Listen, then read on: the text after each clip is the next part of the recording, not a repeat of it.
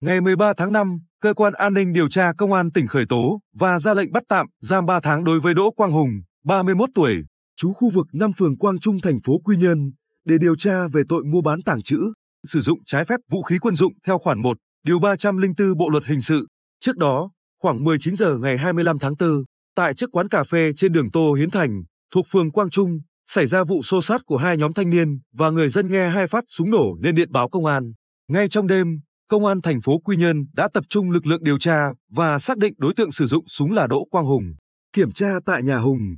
công an thu giữ hai khẩu súng kiểu dáng Zulo, trong đó có một khẩu đã hoen dỉ, 10 viên đạn, một ổ quay tiếp đạn, 30 viên đạn bi sắt và một số ống kim loại khác. Ngoài ra, lực lượng chức năng còn phát hiện hai bộ dụng cụ để sử dụng ma túy đá. Qua giám định của cơ quan chức năng, khẩu súng nói trên có tính năng tác dụng tương tự vũ khí quân dụng thuộc nhóm vũ khí quân dụng. Số tăng vật nói trên,